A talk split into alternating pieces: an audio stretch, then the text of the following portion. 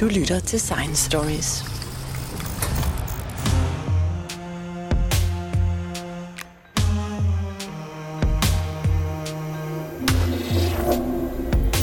Det er efterhånden tre kvart år siden, at NASA's Mars-mission med roveren Perseverance og helikopteren Ingenuity landede på Mars, og nu begynder de første resultater at komme fra missionen. Jeg er taget ud til Morten Bo Madsen fra Niels Bohr Instituttet for at høre om, hvad der sker på Mars, og hvad forskerne har fundet ud af. Men Morten Bo Madsen, først vil jeg lige spørge dig, sover du godt om natten? Ja, lige nu sover jeg faktisk helt fint. Men øh, af og til er det et problem. Øh, I begyndelsen af missionen, det var planlagt, at vi de første tre måneder skulle arbejde på Mars-tid. Altså på det, øh, den tid, som Mars-døgnet nu giver, det er 39 minutter længere end et jorddøgn. Det blev så lidt kortere end tre måneder i praksis. Øh, og til at begynde med havde vi ret lange arbejdsdage. Øh, det var ikke ualmindeligt, at et skift varede 14 timer. Øh, men det har været planen at forsøge at skære det ned. Og for nylig øh, holdt vi op med at arbejde om søndagen, så nu er der kun 6 dage. Øh, og jeg har typisk skift, der nogle gange er de kun 6 timer lange. Øh, og det betyder så, at øh, for øh, at et led i det her med at snævre det ind, er også, at efter vi ikke længere arbejder på Mars-tid, der arbejder vi ikke længere i perioden fra midnat til klokken 5 om morgenen, Pasadena-tid. Okay, men uh, grunden til, at jeg stiller dig det her spørgsmål, det er fordi, at, at for uh, en del tid siden, der lavede jeg et interview med Nobelpristageren Michael Rushbash, som, uh, som fik Nobelprisen for at beskrive de cirkadiane rytmer og den mekanisme, der ligger bag. Og der spurgte jeg ham nemlig, om man kunne forestille sig, at det ville være et problem, hvis man for eksempel flyttede til Mars. Og det mente han faktisk, at, øh, at hvis man kom til at bo et andet sted på en anden planet, så ville man få det her problem med, at ens døgnrytme ikke, ikke passede til øh, planetens øh, omkredstid. Men hvordan, øh, hvordan har du det med, med Mars-tiden, som i øvrigt hedder Sol? Ja, en Mars-dag hedder en Sol, øh, fordi den skal hedde noget andet, fordi den har en anden længde end den på jorden. Ikke? Så den kalder vi en Sol. Jeg vil sige, øh, jeg har det sådan nogenlunde med det, fordi min, min naturlige rytme er nok en lille smule længere end de 24 timer, der er almindeligt på jorden. Og det er ikke usædvanligt. Det er faktisk, øh, det har jeg hørt af folk, der studerer circadian rhythms, at det, det er ikke ualmindeligt, at man har det sådan. Men jeg har deltaget som forsøgskanin i et studie tilbage i 2008, hvor nogen fra Johnson Space Center, der var interesseret i bemandede flyvninger, og nogen fra Harvard Medical School, der var interesseret i fysiologi og hvordan de her ting virker på mennesker, de øh, bad så mange af os som muligt på den mission, der hed Phoenix øh, Marslander, om at stille op til sådan nogle eksperimenter øh, som forsøgskaniner. Og øh, vi var øh, fire af de danske deltagere, der meldte os. Øh, så der har måske været 20 deltagere i alt i de her eksperimenter. Og det, der var fidusen ved, de, ved eksperimenterne, det var at forsøge at undersøge, hvordan stresser de her 39 øh, minutter længere døgn, hvordan stresser de folk, sådan som man for eksempel kunne forestille sig, at koncentrationsevnen bliver, bliver reduceret. Og den måde, de målte det på, det var, at vi hver morgen, når vi ankom, altså morgen og marstid, eller aften, hvornår det nu passede, ikke? der blev vi udsat for cirka en halv times tests af forskellige slags. Noget, der minder lidt om intelligenstest, men forskellige opgaver, som vi skulle løse, så godt vi nu kunne. Så arbejdede vi en 12-14 timer, og inden vi øh, tog hjem, så skulle vi øh, udsættes for en tilsvarende test. Og det gjorde vi så hver dag. I weekenderne, der opsamlede vi urinprøver fem gange i døgnet, for at øh, de var interesserede i at undersøge, hvordan, hvordan varierer koncentrationen af vores søvnhormon, melatonin. Og øh, yderligere, så havde vi nogle små øh, palmtop computers, som de hed dengang, sådan nogle små, øh, der mindede lidt om mobiltelefon. Og dem havde vi for at måle reaktionstid. Og det, de fandt ud af ved de undersøgelser med reaktionstid, og det, det, det var åbenbart ikke usædvanligt, det var, at man, øh, når man bliver træt og har arbejdet længe, så laver man noget, der hedder mikrosøvn. Og det kan de måle på reaktionstiden. Normalt, øh, hvis man ser sådan en stjerne optræde på en skærm, og man skal røre der, hvor stjernen er, så reagerer man normalt på mellem, mellem et halvt og et helt sekund, typisk 0,7 sekunder, om at reagere på den her. Men de opdager, at nogle gange sover man øh, måske 12-15 sekunder om at reagere. Og det skyldes, at man sover. Og det hedder microsleep. Og det er noget, de har øh, studeret systematisk og fundet ud af, at det er ikke ualmindeligt, heller blandt læger og sygeplejersker, der har lange vagter. Og af og til så fører det faktisk til trafikulykker, når folk kører hjem efter sådan en vagt. Også piloter kan finde på at mikrosove under landingen, hvis de ikke er tilstrækkeligt udvildet, når de flyver. Og det er jo ikke et godt tidspunkt at lave makroslip på. Man kommer faktisk temmelig langt i løbet af 12 sekunder. Så der er nok at tage sig i akt for, hvis man finder på at bebo en anden øh, planet, hvor omdrejningstiden er lidt anderledes. Det er i hvert fald vigtigt, at man passer på hinanden, og man er opmærksom på. Det var, det var også en ting, vi lærte under det her studie. Vi fik en masse rådgivning. Udover det, at de målte på os, så gav de os nogle tip til, hvordan vi kunne dels passe på hinanden være opmærksom på, hvis nogen var mere stresset end andre på grund af det her. Øh, og så gav de os nogle blå lamper, som vi kunne bruge til at hjælpe med at strække dagen. Og så gav de os noget rådgivning om, hvordan man bruger kaffe for eksempel. Og de øh, frarådede, at man drak meget kaffe som en vane, men brugte det til at forlænge ens arbejdstid lidt med øh, om aftenen. Og så lagde de også vægt på, at man fik en ordentlig søvn. Vores lejligheder, vi boede i, de var fuldstændig gjort mørke, fordi vi lever i praksis på jordtid, selvom vi arbejdede på Mars-tid. Og det vil sige, når vi skulle køre hjem for at sove, var det jo nogle gange øh, om dagen, og der anbefalede de, at man havde nogle øh, meget mørke solbriller, man havde på, når man kørte.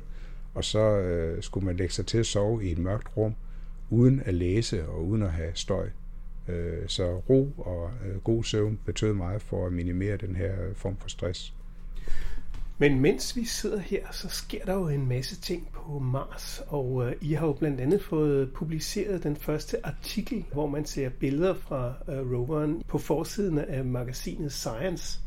Ja, jeg fik sådan en fin mail, eller øh, Jim Bell, som er chef for, for hovedkameraet på missionen, han sendte en mail til hele Marscap-teamet, at øh, we are on the cover, cover of the, not on the Rolling Stone, but, øh, men på Science, som er et uh, højprofileret tidsskrift, hvor de første resultater er publiceret. Det er ikke sådan, at der ikke er kommet resultater hele tiden, men det er første gang, de er blevet publiceret i et, i et officielt tidsskrift. Der er publiceret en masse ting om instrumenterne, om hvad vi forestiller os, at de kan gøre, og hvordan vi har kalibreret dem, inden vi tog afsted. Men det her er de første resultater fra efter landingen, fra billeder på Mars, øh, som er blevet offentliggjort. Det paper er hovedsageligt baseret på billeder, der er taget relativt kort tid efter landingen, hvor man har kigget rundt i krateret og kigget på det delta, som er en af grundene til, at vi landede netop i Dieso-krateret. Der er en, en øh, meget stor flod, der er løbet ind i den vestlige rand af krateret, og der, har, der er så løbet sedimenter ud i en, i en sø, der har været der engang, og der er så aflejret et delta, som vi kan se kanten af. Det er cirka 60 meter højt, når vi kigger hen på det, øh, nede fra øh, kraterbunden, hvor vi står. Og der er sådan nogle øer af materiale, der så ud til at være rester af sådan en delta, der lå rundt omkring ude på, på sletten. Og det viser, at det delta er delvis eroderet væk, øh, hvis det er rigtigt, at de her øh, små øer er rester af krateret. Og det vi gjorde, var, at øh, vi ved hjælp af to kameraer ombord, nemlig Mastcam Z og Supercams Remote Microscopic Imager, øh, tog nogle rigtig gode billeder af, en, af sådan en ø, der hedder Kodiak. Jeg har ikke selv været med i studiet, men øh, jeg har selvfølgelig fulgt alle de data, der er blevet indsamlet, øh, og jeg har fulgt øh, science-diskussioner øh, om aftenen, hvor man har diskuteret fortolkningen af de her ting. Og det er hovedsageligt geologer og sedimentologer, der, der kan sige noget om det her, fordi de har en masse erfaring med, hvordan deltager dannes. Og det vil simpelthen sige, at man kan se på, på overfladen af det sediment, der er, at det er noget, som ligner sediment fra floder. Ja, det man kan se, når man kigger på den her ø, der står tilbage, der er næsten to kilometer hen til den, altså cirka to kilometer hen til den. Og når man øh, ser på den med de bedste billeder, vi har, med de mest højopløsende billeder, vi har fra, fra den afstand, så kan man se, at den ø består af nogle meget fine lag af noget sediment, der ligger i vandrette lag nede i bunden. Ovenover det ligger der cirka, jeg tror det er 30 meter eller 20 meter, af noget, der er også nogle tunnelag, men de er aflejret med en vinkel på cirka 30 grader i forhold til vandret. Og det er noget, der sker, når sådan, de, de, de vandrette lag, de øh, skyldes sedimenter, der bare falder ned i næsten stillestående vand. Noget, der er opslemmet i, øh, i søvandet, og som bare falder stille og roligt ned på bunden. Men når der så kommer noget, der bliver sendt ud af en flod, så på et eller andet tidspunkt, så når det, det, det sediment, der øh, bliver aflejret af floden, den, det, det bygger sådan ud i, i den her vinkel på cirka 30 grader. Det afhænger selvfølgelig af både den lokale tyngdeacceleration, som er mindre på Mars, og så afhænger det af flowhastigheden af floden, tror jeg nok. Jeg er ikke hydrolog, men øh, det, det, vi har i hvert fald set forskellige af de her øh, tiltninger end lige 30 grader. Men det, der sker, er, at materialet aflejes, så falder det ned for enden, og så danner det de her skrålag, som bygger sig fremad efterhånden, som, som deltaget dannes og udvikler sig. Så der er sådan et lag med sådan nogle skrålag i den her Kodiak-bakke, der står for sig selv. Ovenover de skrålag er der igen nogle vandrette lag, hvor, hvor der har været et andet miljø, hvor hovedoutflowet i det her delta er forekommet et andet sted, men hvor der stadig er små partikler, der er opslemmet i vandet, som så lægger sig i nogle vandrette lag igen. Og ovenover det igen, kan vi se, at noget af det lag er eroderet væk af noget, der ligger mere hulter til bulter, og noget, der indeholder nogle relativt store sten, op på en meter til en halvanden meter i diameter. Og de store sten viser, at der indimellem har været nogle mere voldsomme outflow, som ikke bare er en almindelig stille og rolig flodløb, men et eller andet, som måske kan skyldes en gletsjersø, der, der bryder ud igennem øh, gletsjeren, når isen, øh, når isen går i stykker. Og, og det er store sten, som er rullet mange hundrede meter? Ja, de er blevet afrundet. Man kan se, at de er, øh, altså, de er rullet sandsynligvis øh, 10 af kilometer, 10, 20, 30 kilometer. Øh, så de har bevæget sig langt, og det har været relativt voldsomme ting. Øh, og der har været, øh, der, man har vurderet flowhastighederne til at være et eller andet sted mellem, så vidt jeg husker, 150 og 4.000 kubikmeter i sekundet, for at kunne flytte de her sten på cirka en meter størrelse. Kunne man forestille sig, at der stadigvæk findes noget vand under de her lag af sediment, altså noget, som har lagret sig lidt længere nede i overfladen? Altså, det er jo sådan, de folk, der modellerer termodynamik, siger, at det kan lade sig gøre, at der er i hvert fald, at is kan være stabil et stykke under undergrunden, at vandis kan være stabil et stykke under undergrunden. Og nede i de ekvatorielle områder, som det her ligger ikke så langt fra, der er der et par meter ned til, at is kan være stabilt. Men for eksempel på Phoenix-missionen, hvor jeg deltog øh, som forsøgskanin, den ligger så langt oppe, nordlige breddegrad, så der var der ikke længere end øh, 8 cm ned til, hvor isen kunne være stabil. Og der lykkedes det at grave ned og finde toppen af det her islag. Vi ved bare ikke præcis, hvor dybt det er. Men det er ikke umuligt, at der kan findes is længere ned. Men det er sandsynligvis noget, der enten er meget gamle gletsjer, og jeg ved ikke, hvor sandsynligt det er at finde det i et krater som Jesro. Fordi det har været øh, tømt på et tidspunkt, og så er der faldet noget materiale ind.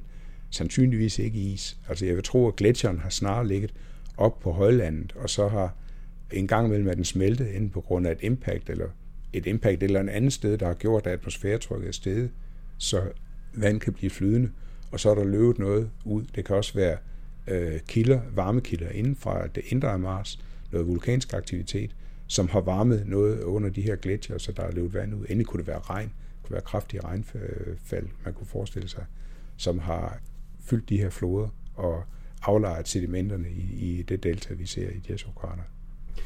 Men en del af missionen er jo også at samle prøver, hvor man skal finde ud af, hvad består de her forskellige sedimenter af, og hvad, hvad, hvad kan man finde. Og der kunne man jo godt forestille sig, at måske man kunne finde nogle, øh, nogle spor efter is i den forbindelse. Det vi har set indtil nu ser ret tørt ud. Men det man går efter i Jesokrateret, det er, man kan sige tre ting. Vi vil gerne finde spor af biologi, hvis det har været der. Øh, og det, vi leder efter, det er spor af mikroorganismer. Øh, vi vil foretrække, hvis det er noget, som ikke er nedbrudt alt for meget af kosmisk stråling, hvis det kan lade sig gøre at finde sådan noget. Og der er det sådan, at der er et stort areal, der er blevet afvandet af, af noget, der er løbet ned igennem de her floder, og som har bragt sedimenter med sig. Og de her sedimenter er meget små partikler. Og de har en, sådan nogle små partikler af mineraler har en tendens til at tiltrække organisk organiske forbindelser på deres overflader. Så det vi håber er, at der i de allerfineste lag af det her øh, materiale, der er faldet ned på bunden af søen, måske kan være spor efter organisk kemi, der kan stamme fra biologi, mere udbredt på Mars engang for, for øh, mere end 3,7 milliarder år siden, som så er blevet aflejret i de her sedimenter, og måske kan være blevet bevaret, så vi kan genkende de spor, som har noget med biologi at gøre, når vi får prøverne hjem. Men man kunne også forestille sig, at der var nogle biologiske fingeraftryk netop ved, at der har været noget omsætning af noget stof, altså at der er sket nogle processer, som man normalt forbinder med liv eller med, med biologisk øh, aktivitet. Altså nogle af de her processer, eller, eller resultaterne af de her processer, organisk kemi er noget, som nedbrydes over tid typisk. Det er ikke noget, der lever i mange milliarder år uændret. Så det, det man forestiller sig, eller det man leder efter, det er en eller anden form for nedbrudt kulbrinter. Et eksempel, vi har fra jorden, det er fra Isua-klipperne, hvor Minik Rosing fandt noget nærmest grafit, som er nedbrudt biologisk materiale. Og grunden til, at han mener, at det er nedbrudt biologisk materiale, det er, at det har en lavere koncentration af kulstof 13, den isotop, der er lige et nummer tungere end, end den mest almindelige kulstofisotop på jorden. Og det er et signal, der er typisk for biologisk øh, øh kulstof, der har biologisk oprindelse. Og det er den slags ting, vi kigger efter.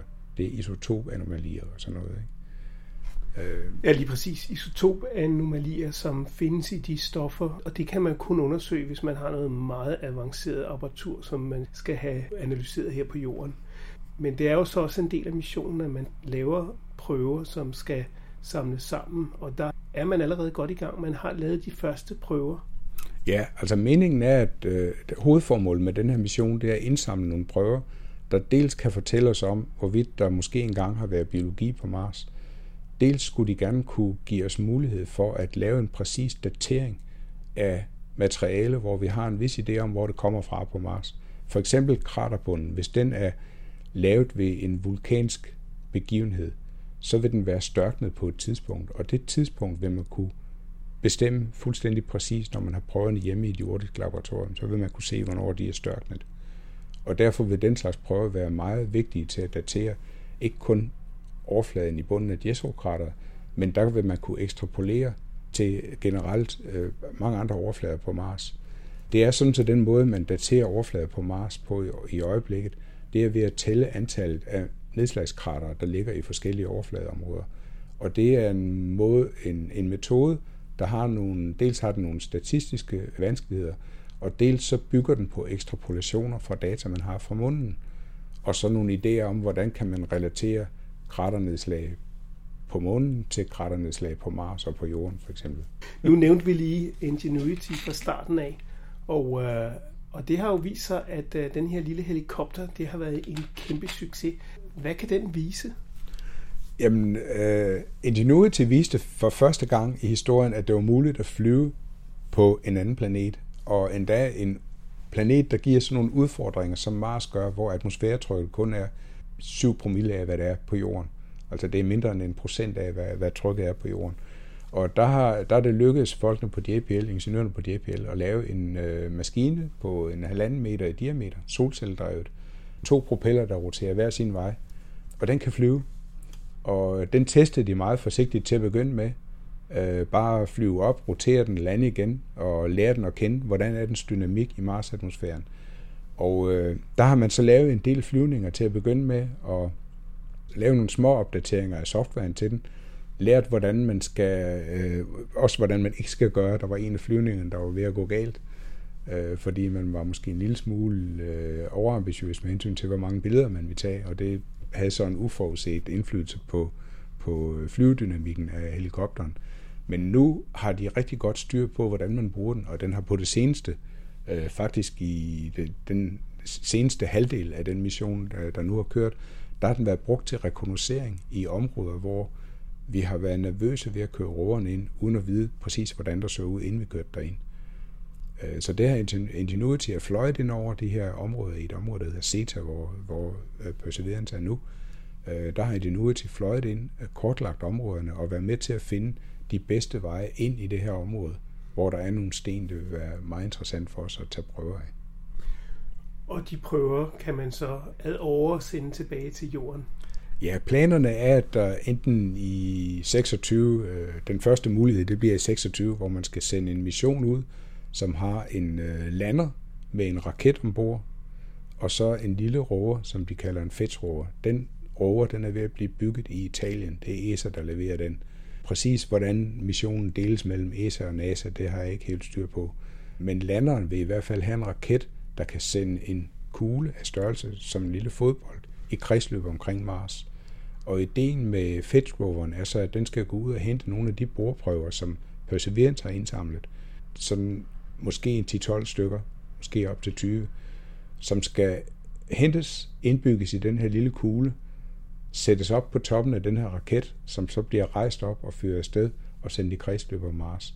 Og tidligst i 28 bliver der så sendt en ny mission ud, som skal ud og samle den her kugle op, bygge den ind i en returkapsel, som kan lande på jorden eller på øh, Lunar Gateway, øh, hvor den nu skal hentes til. Det er vist heller ikke afklaret endnu. Men det er i hvert fald meningen, at den skal selv kunne finde vej sikkert ind igennem øh, jordens atmosfære på længere sigt, og så øh, studeres på jorden. Og Lunar Gateway, det er så en, en månestation, som heller ikke er bygget endnu. Ja, det er en ny rumstation, som man er ved at bygge dele til, og planerne er, at den skal være i kredsløb omkring månen og kunne bruges som et laboratorium. Lidt på samme måde, som ISS bliver brugt i dag, men også med det sigte, at den kan være en basis for rejser længere ud i rummet. Både øh, som en, en slags øh, mellemstation til at, at komme ned på månen, øh, hvor man regner med at bygge nogle baser i nærheden af Sydpolen, ja, måske endda begge polerne af månen, ikke? hvor, hvor der, man har fundet ud af, at der er vand til rådighed. Og så vil man begynde at forberede rejser længere ud, blandt andet den bemandede mission til Mars.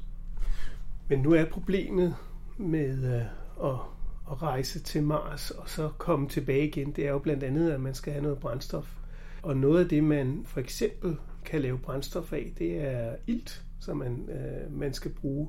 Der er I så med til at um, arbejde på et eksperiment, der genererer ilt uh, ud fra atmosfæren på Mars.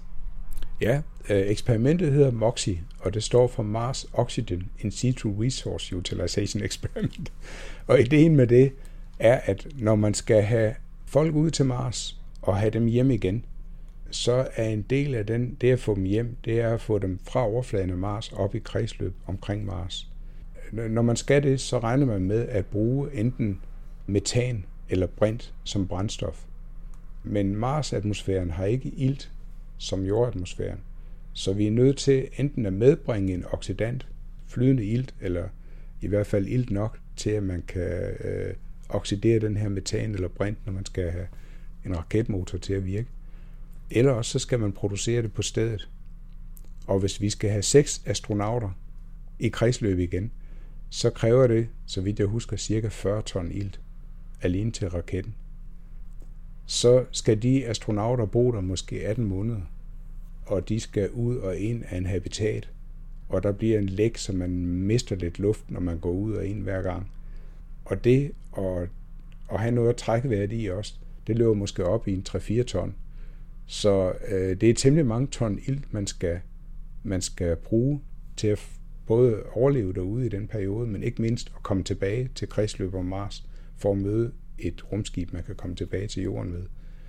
Og øh, hvis det, det er sådan, at for at lande en vis masse på Mars, der skal man sende, øh, hvis man skal sende det op fra jorden, så er der det, det, vi kalder en gearingsfaktor på cirka 15.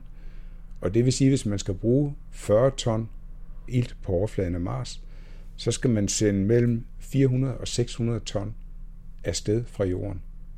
Og det betyder, at det kræver en 5-6 raketter af størrelsen Saturn 5, noget der ligner en Saturn 5-raket, den man sendte folk til månen med, alene for at sende den ilt med, man så kan oxidere metanen for at komme tilbage fra Mars-overfladen. Så hvis man kan producere den ilt på overfladen, så kan man gøre missionen, en, en bemandet mission meget, meget billigere, end man ellers ville kunne. Og det er det, MOXIE skal teste. NASA har den politik, at man vil ikke sende, sende folk ud, uden at alle elementer på forhånd er blevet testet i det rigtige miljø. Man kunne godt forestille sig, at man kunne teste sådan en maskine på jorden. Og det kan man også sagtens. Men der vil, være, der vil sandsynligvis være nogle ting, som vi ikke har forudset. Og derfor havde NASA det som et krav, at Perseverance medbragte en iltgenerator i en eller anden form. Og der var Moxie-teamet så heldig at vinde den konkurrence, der var om at, at levere sådan en maskine. Det Moxie gør, den laver faststofelektrolyse af koldioxid i Mars-atmosfæren, så den indsamler Mars-atmosfære ved hjælp af en kompressor. Og så er der en lille elektrolysecelle med katalytiske overflader, der ved en høj temperatur, ca. 800 grader, skiller kul, kuldioxid til kulmonoxid og ilt. Så ilten bliver trukket igennem nogle små øh, celler i, inde i MOXI-maskinen øh, ved 800 grader, og så bliver den rekombineret med elektroner, og så får man ilt på den anden side, som så bobler ud som en gas. Og det vi har gjort med MOXI, det er, at vi har vist, at det kan lade sig gøre. Og nu øh, vil vi så prøve den maskine af under alle de forskellige forhold, vi kan forestille os på Mars. Den skal teste ved dag og nat, ved forskellige tryk, sommer, forår, vinter, så vi får forskellige årstider. Og vi vil også gerne teste den under støvstorm. Og så varierer vi selvfølgelig på forskellige parametre, man kan, man kan variere den med, så vi lærer så meget som muligt om, hvordan kan sådan en maskine køres på Mars, så den bliver så driftsikker som muligt. Hvordan skal den opskaleres? Fordi vi producerer 6 gram i timen med MOXI. For at kunne sende folk derud, er det nødvendigt, at man kan producere 3.000 gram i timen igennem en periode på 14 måneder. Fuldstændig stabilt. Det er det, der skal til, for at, at man kan få folk hjem igen derudefra og have dem til at overleve i 18 måneder. Nu siger du øh, 6 gram i timen, men hvor meget øh, har I produceret reelt? Altså hvor meget fungerer den efter hensigten, øh, nu når I har den stående deroppe? Jamen, den fungerer faktisk efter al forventning. Øh, vi har ikke set nogen væsentlig nedbrydning af den endnu. Den fungerer, som den skal. Og øh, det betyder, at vi kan sådan set lege lidt med den. Lege med forskellige parametre. Øh, og indtil nu har vi samlet produceret så meget ilt, så vi ville kunne holde en astronaut i live en halvanden times tid, hvis der var en astronaut med. Men vi kører jo kun, den, den bruger så meget energi, så vi får kun lov at køre en gang imellem, når roveren ikke bevæger sig eller ikke skal bruge energi på noget andet. Det har ikke været noget problem at få lov til at køre med et regelmæssigt interval, når øh, vi har planlagt det og beder om at få lov at køre igen, og det passer i, i, øh, i vores planer om at få, få testet forskellige af de her betingelser, vi kan køre Moxie under. Men når I nu trækker 40 ton ilt ud af atmosfæren på Mars, vil det ikke have en betydning for Mars på lang sigt, altså det, den uh, ilt, som er i atmosfæren, eller er størrelsesordnerne sådan, at det overhovedet ikke har nogen betydning? For det første er størrelsesordnerne sådan, så det ikke har nogen betydning. For det andet så er det sådan, at vi bruger CO2, som udgør 96 procent af Mars-atmosfæren. Så det, at vi bruger en lille smule CO2, det er jo fuldstændig forsvindende mængde af Mars' atmosfære, vi bruger til det her. Så vi tager den CO2, der er, skiller den ad i ilt og kulmonoxid. Og for øjeblikket smider vi bare kulmonoxiden ud i atmosfæren. Der er lidt af det i forvejen, så igen er det ikke noget, der betyder noget i det store regnskab. Men man kunne godt forestille sig, at man på længere sigt kunne bruge kulmonoxid til øh, at fremstille syntetiske brændstoffer af, ligesom man vil kunne her på jorden det kan være et fint udgangspunkt til at lave øh, syntetiske, syntetiske brændstoffer af. Øh, og det kunne man måske tænke på på længere sigt, hvis man skal have en permanent base til at køre på Mars, så man også kan, kan have noget, der kører med, med forbrændingsmotorer, hvis det ønsker vi, eller bruge det til et eller andet. Men de her tanker, man engang havde om at terraforme atmosfæren på Mars og gøre Mars-atmosfæren tykkere og mere øh, jordlig, det, det er ikke realistisk nogensinde. Det ved jeg ikke. Jeg prøver at følge lidt med i, hvad der er i idé om det, men det ser ikke ud til, at der er så meget CO2, så vi kan lave en atmosfære, der er stor nok, eller tæt nok, til at mennesker vil kunne bevæge sig udendørs, uden en rumdragt.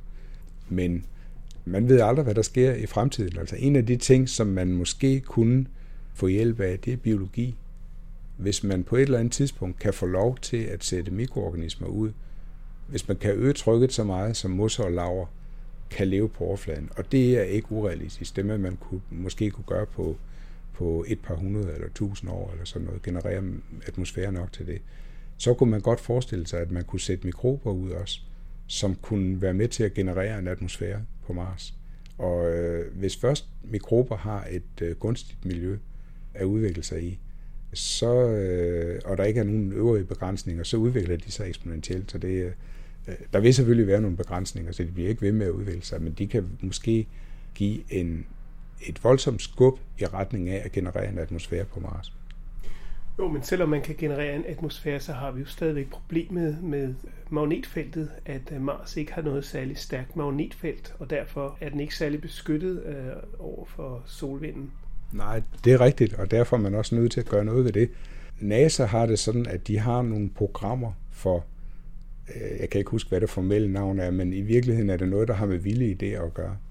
Der har jeg læst et paper for ikke så lang tid siden af Jim Green, som sidder i NASA Headquarters, og er en af dem, der får vilde idéer. Og han prøvede at se på, vil det være muligt at lave en, et objekt mellem solen og Mars, som ligger fast og kun har til formål at generere et magnetfelt, der er tilstrækkeligt stort til at beskytte Mars mod øh, de øh, partikler, meget høje energetiske partikler, der kommer fra solen. Og det har han regnet på, og det er ikke sådan, så det er ikke noget, der er et lille projekt, men i princippet vil det være muligt at i hvert fald forlænge levetiden af den Mars-atmosfære, man eventuelt kunne generere med måske op til en faktor 10. Så jeg tror, hvis først man begynder at generere en atmosfære på Mars, så øh, vil der også være et incitament til at lave, at forsøge at beskytte den atmosfære. Og det er så en økonomisk balance, hvor, hvad, hvad man, hvor man vil, øh, vil sætte ind. Men det er altså meget, det er vild spekulation endnu. Men, men pointen er bare, at man skal ikke, man skal være forsigtig med at høre på en gammel mand, der siger, at noget ikke kan lade sig gøre. ja, det findes der nogle eksempler på i historiens løb. det er men øh, Morten Bomassen, det er jo så ikke noget, der kommer til at ske de første måske 10-20 eller 50 eller måske 100 år, men, øh, men måske i løbet af 1000 år, så er det realistisk man skal i hvert fald aldrig sige aldrig i den her branche. Altså, jeg tror, at øh, der er så mange gode og vilde idéer derude. Det, er, det, det er sådan dårligt nok, at fantasien sætter grænsen for, hvad der kan lade sig gøre i fremtiden. Altså, jeg tror, man skal være meget, for, meget forsigtig med at sige, at noget ikke kan lade sig gøre. Hvis vi tager det ned i et lidt, uh, lidt lavere målstok, så har vi jo stadigvæk problemet med, at vi ikke har fundet liv på Mars. Uh, hvordan går det med det? Altså har man nogle gode kandidater eller steder, hvor man, man tror, at man kan finde livet? Altså, jeg tror ikke, der er ret mange, der tror, at der er levende biologi på Mars i dag. Hvis det er, så er det ikke let tilgængeligt med de missioner, vi har sendt derud for øjeblikket, fordi så vil det være noget, der ligger under overfladen og så langt under overfladen, så det er ikke lige at bore dernede. Men det, der er tanken med den her mission, det er at prøve at finde de lokaliteter i jezero hvor der er det størst mulige potentiale med al den viden, vi har om, hvordan biologi i forskellige former lever på jorden, og hvordan de kan bevares i form af fossiler.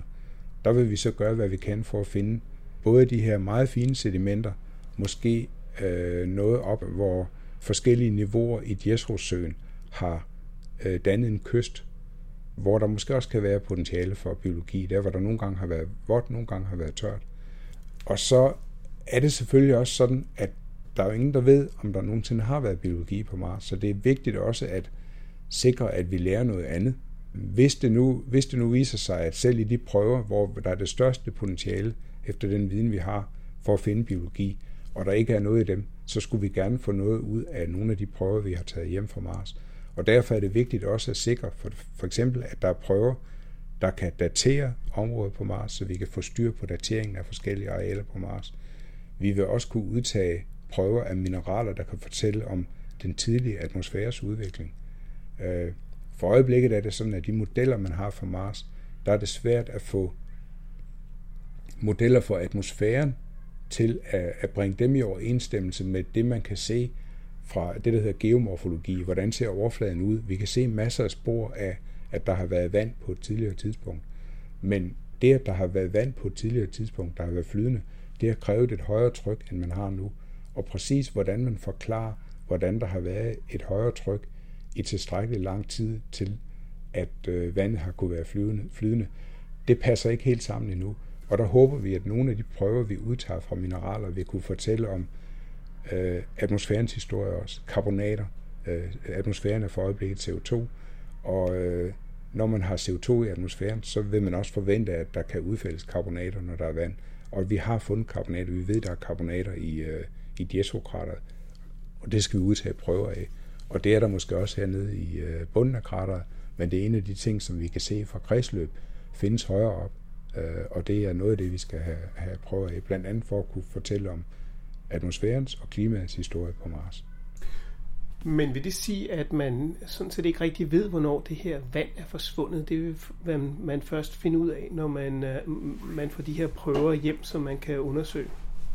Altså vandet er jo ikke forsvundet, for der er jo stadig vandpolar, øh, altså der er polar iskalotter på Mars, så der er vand på Mars i form af is, og der er også vanddamp i atmosfæren. Men, men de store mængder vand, øh, jo mere vi lærer om krateret, også i Gale-krateret, hvor Curiosity har kørt, der ser det ud til, at der har været en sø i Gale-krateret i millioner af år, måske 100 millioner af år. Ikke nødvendigvis hele tiden, men periodevis. Og sådan ser det også ud i de nye studier, der lige er blevet publiceret om, om søen i Jesokrateret, tyder på, at der har også været, det har også været noget, der har er kommet og gået. Og der har været mange lange perioder, hvor der har været et stille og roligt flow af vand gennem floderne ned i den her sø. Og så har det måske så har det været slukket en gang imellem, hvor der ikke er kommet noget. Og så har der så øh, været perioder igen, hvor der er kommet noget. Så det er sådan, vandet er måske noget, der er kommet og gået. Det er ikke sikkert, det har været der stabilt i meget lang tid. Og en af de ting, som er overraskende ved det seneste studie her, det er, at det man kan se, når man studerer Kodiak, det er, at det vandniveau, man har målt her, det når ikke op til den øh, udløbskanal, der også er i Jezero-krateret. Inden øh, Perseverance landede, der havde vi nogle billeder fra kredsløbsonder, hvor man kan måle, hvor højt ligger udløbskanalen under den nuværende bund af krateret. Og den ligger cirka 250 meter over. Og det betyder, at øh, den sø, der har været, eller den minimale dybde, kan man sige, at den sø, der har været, er i hvert fald 250 meter, for at det kan løbe ud igen af udløbskanalen. Men det, det her studium viser, det er, at de sedimenter, der er studeret nu i Kodiak, det ligger ved et lavere niveau. 30-50 meter eller noget måske. Men det ligger væsentligt lavere, nok til, at man kan se, at øh, det, der er kommet og gået her, er i hvert fald ikke på noget tidspunkt, som er reflekteret i, øh, i, i den her ø, øh, deltaø, der hedder Kodiak. Det er ikke noget, der er løbet ud igen. Øh, så der har været et lavere niveau i lang tid. Og det, det, ofte er det sådan, at når man først lander og kommer til at se på nærmere på tingene, så ser tingene meget mere komplekse ud, end man måske øh, fra en overfladisk betragtning kunne, kunne lave fortolkninger baseret på de data, man har fra kredsløb. Og det er derfor, det er så vigtigt at komme ned og lave det, man kalder ground truth. Øh, man lærer simpelthen utrolig meget mere af af se nærmere på tingene. Også selvom der er stadig mange ting, vi ikke forstår. Også de ting, vi ser lokalt. Vi er stadig ikke, øh, vi er stadig ikke sikre på, at øh, det vi troede var et vulkansk lag i øh, bunden af, af søen, at det er det. Vi ved faktisk endnu, endnu ikke, hvad det er, og det er noget, vi vil undersøge. Men hvor meget vulkansk aktivitet er der? Fordi det er jo blandt andet noget, der hænger sammen med, om der er en flydende kerne, om hvordan planeten egentlig er bygget op. Øh, er der så meget vulkansk aktivitet tilbage? Jamen, det er også en af de ting, vi ikke ved. Altså, nu har jeg ikke læst så meget om Insight for nylig, men der er lige kommet nogle resultater om seismik, der, så vidt jeg husker, viser med sikkerhed, at Mars har en flydende kerne. Og det vil sige, at der er noget dynamik derinde. Den er bare ikke tilstrækkelig til at generere et magnetfelt på samme måde, som vi har det på Jorden. Men det betyder ikke, at alting ligger stille. Øh, så der, og en af de ting, der desværre ikke er lykkes med, øh, med Insight, det er at måle varmeflowet ud igennem Mars. Fordi det kan også fortælle noget om, om hvor hurtigt størkner den her flydende kerne ind på den faste kerne, der ligger inde i midten. Det er en faseovergang, der giver noget energi til at drive konvektionen i den flydende kerne. Vulkansk aktivitet på Mars er væsentligt anderledes, end det er på Jorden. På Jorden har vi masser af små vulkaner, der er aktive relativt regelmæssigt. På Mars har man færre, men meget store vulkaner. Og hvis man for eksempel bruger den metode, der hedder tælling af, af kraternedslag, for at bestemme alderen af en overflade. Hvis man så kigger i kalderen, altså der hvor materialet er kommet ud af den største vulkan i solsystemet, nemlig Olympus Mons, så er alderen af de ting, der er størknet deroppe, ikke mere end, jeg mener det er 10-20 millioner år. På en geologisk skala er det i går, og det betyder, at der kunne godt komme et nyt vulkanudbrud i morgen i virkeligheden. Så vi kan, det er også en af de ting, vi er nødt til at være opmærksom på, når man sender folk til Mars, at der er en reel fare for, at en af de her store vulkaner kan gå i udbrud på et tidspunkt, og vi får støv udbredt, vulkanstøv og måske giftige gasser udbredt over, over hele Mars igen. Det lyder da i hvert fald nærmest lidt uhyggeligt. Jeg tænkte på, hvad er jeres næste eksperiment? Altså, hvad er jeres næste store øh, projekt, som I skal, I skal lave på Mars? Jeg kan fortælle, at vi har taget fire prøver nu. Den fjerde er lige blevet taget. Og øh, vi regner med at tage den femte meget snart. Og så er vi ved for øjeblikket at diskutere det. Vi havde en større science discussion i aftes, hvor vi diskuterer, hvilket område skal man tage den 6. og 7. prøve i. Den første prøve, der blev taget, den fejlede på den måde, at det viste sig, at prøverøret indeholdt ikke ret meget materiale. Den indeholdt faktisk ikke en fast bordkant, den var blevet væk. Det lyder mærkeligt, at noget kan blive væk under sådan, en, under sådan en mission. Men det viser sig, at den sten, der blev boret i, den var meget løst sammenhængende. Og det kunne vi først rigtig se, da vi lavede boringen i den næste sten. For inden sådan en boring, så laver man en slipning af et lille område. Og øh, der laver man et hul i stenen, hvor man kan få en frisk overflade, man kan kigge på. Ikke alene med mikroskopkameraer, men også med nogle af de andre analytiske øh, instrumenter, der er ombord, blandt andet Raman-spektrometer og øh, laser-induced breakdown spektroskopi, Marscam Sets øh, øh, spektroskopiske øh, nærinforrådet spektroskopi, og så ikke mindst Pixel, som er en grundstofanalysator. Et instrument, hvor halvdelen af det er bygget på DTU Space. De, de kan give rigtig gode informationer om stenen.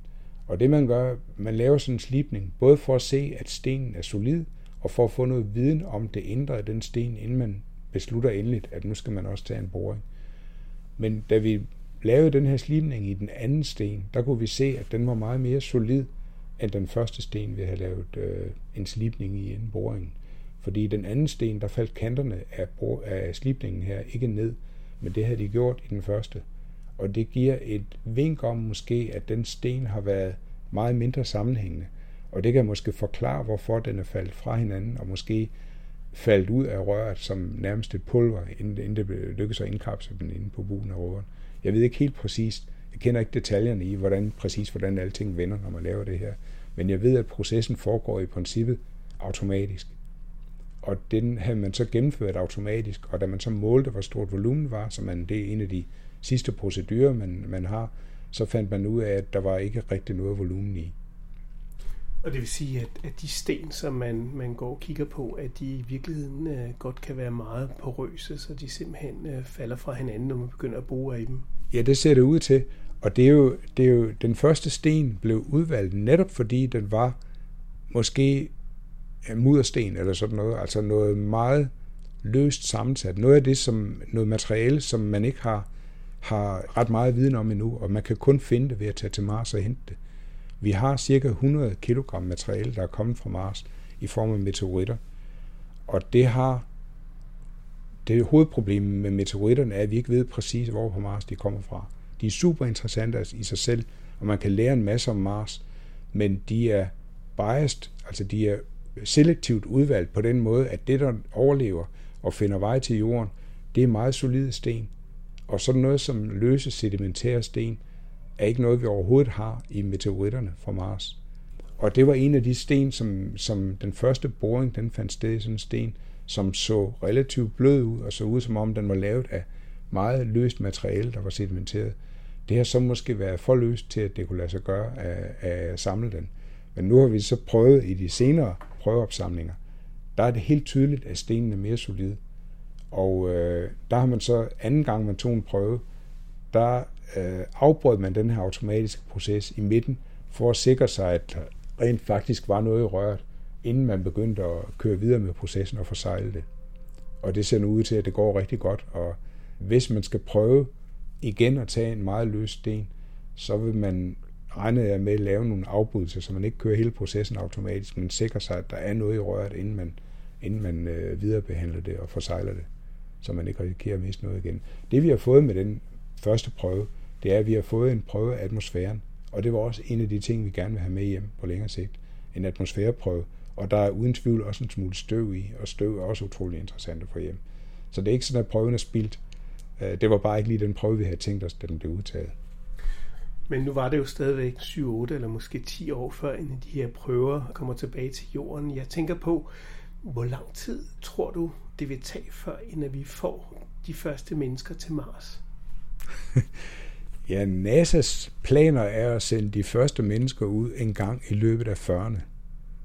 Og det er derfor, NASA havde et krav om, at der skulle et ildproducerende instrument eller eksperiment med Perseverance. Og det er fordi, hvis man skal nå at teste det, og nå at opskalere det og teste en version, der måske har en mellemstørrelse, inden man sender folk ud, så er det nu, man skal i gang. Øh, så det var simpelthen en krav, at øh, der var sådan en maskine med. Øh, så det er, formålet med MOXIE er sådan set at forberede udforskningen af Mars med, med mennesker, der tager derud. Og det første led bliver nok sådan, at man sender folk til måske Phobos for at styre rover ned på overfladen, øh, så de ikke nødvendigvis kommer helt ned på Mars-overfladen. Og næste trin bliver så, at man laver en lille base med 4-6 mennesker ned på overfladen, som laver nogle eksperimenter. Måske tager de hjem efter nogle uger med nogle prøver, de selv har indsamlet. Måske bliver det der 18 måneder. Der er kun de to alternativer. Enten skal man hjem med det samme, eller også er man nødt til at vente, til der bliver en øh, chance for at flyve tilbage igen. Mars har to måneder, Phobos og Deimos, og Phobos er den nærmeste, den der kredsløb nærmest omkring Mars. Og Demos ligger længere ud og endnu mindre, og det kan også være øh, både en fordel og en ulempe. Altså, månerne er så små, så den lokale gravitation er meget, meget lille. Men det er et sted, man kan, man kan opholde sig i, i en eller anden form for, for rumsonde, der lander på overfladen. Og så vil man kunne styre noget ned på Mars, uden at have de her lange tidsforsinkelser, vi har, når vi styrer noget fra jorden. Det bliver sindssygt spændende. Tak skal du have, Morten Bo Madsen. Kom.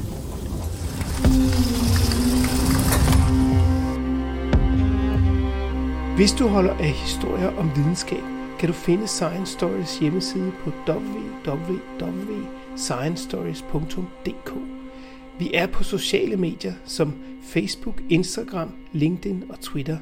Du kan finde vores podcast på de fleste podcastudbydere som SoundCloud, Podimo, Spotify, og hvis du bruger Apple Podcast, må du meget gerne give os en rating og en kommentar, så andre også kan finde os. Jeg hedder Jens Deget, og dette var Science Stories.